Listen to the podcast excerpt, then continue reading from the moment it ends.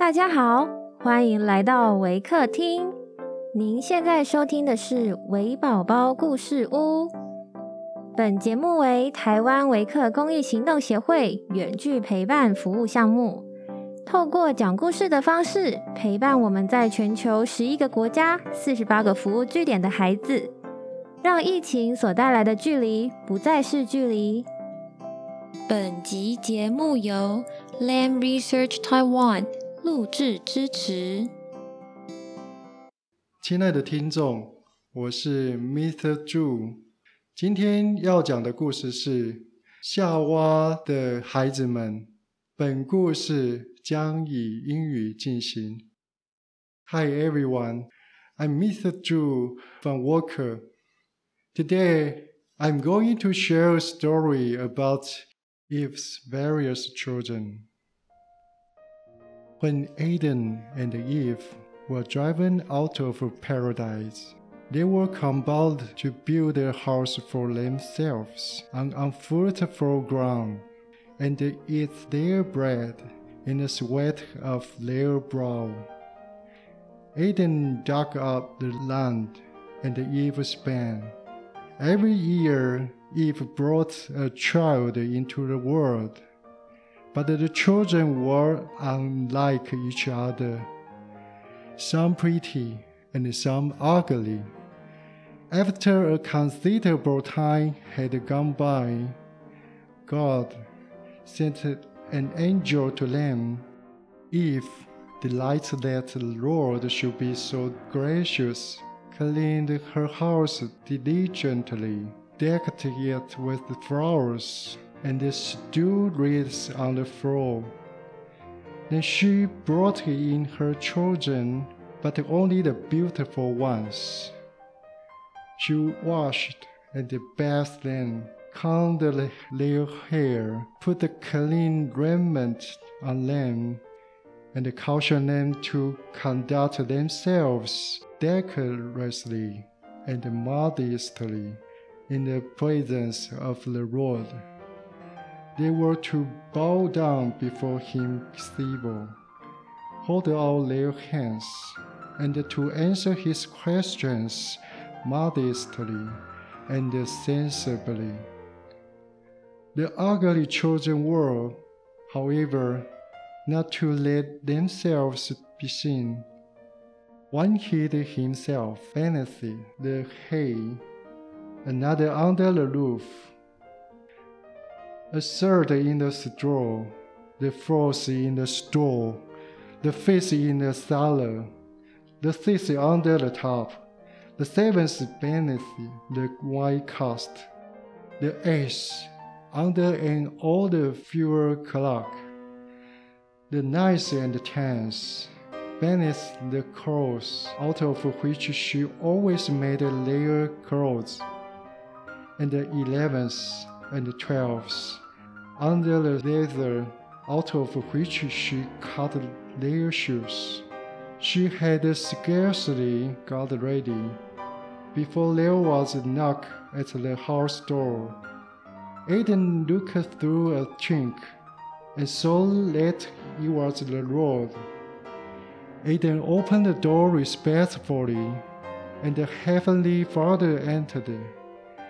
There, in a row, stood the pretty children and bowed before him, held out their hands and knelt down.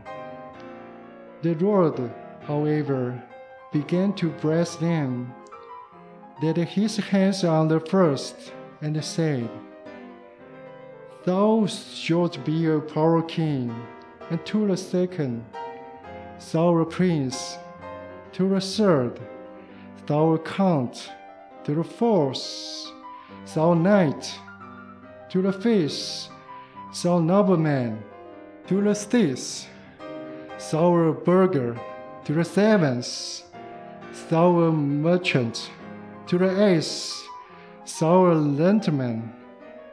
He bestowed upon them also all his richest blessings. When Eve saw that the Lord was so mild and gracious, she thought, I will bring hither my ill-favored children also. It may be that he will bestow his blessing on them likewise. So she ran and brought them out of the hay, the straw, the stove, and wherever else she had concealed them. Then came the whole course, dirty, shabby, duty bound. The Lord smiled, looked at them all, and said, I will bless this also. He laid his hands on the first and said to him, Thou shalt be a peasant. To the second, thou a fisherman. To the third, thou a smith. To the fourth, thou a tanner. To the fifth, thou a weaver. To the sixth, thou a shoemaker. To the seventh, thou a tailor. To the eighth, thou a potter. To the ninth, thou a wagoner. To the tenth, sailor. To the eleventh, thou an errand boy. To the twelfth, a scullion all the days of thy life. When Eve had heard all this, she said, Thou, how unequally thou dividest thy gifts. After all, they are all of them my children, whom I have brought into the world.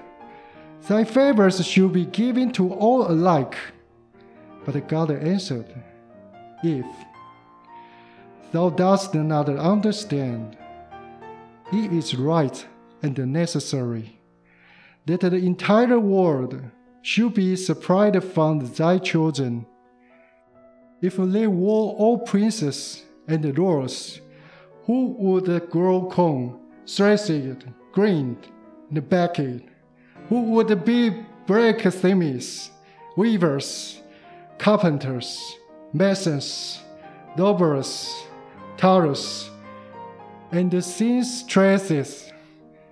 Each shall have its own price so that they one shall support the other, and all shall be felt like the limbs of one body.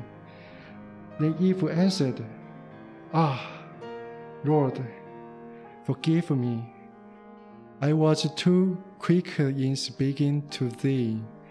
Have thy divine will with my children.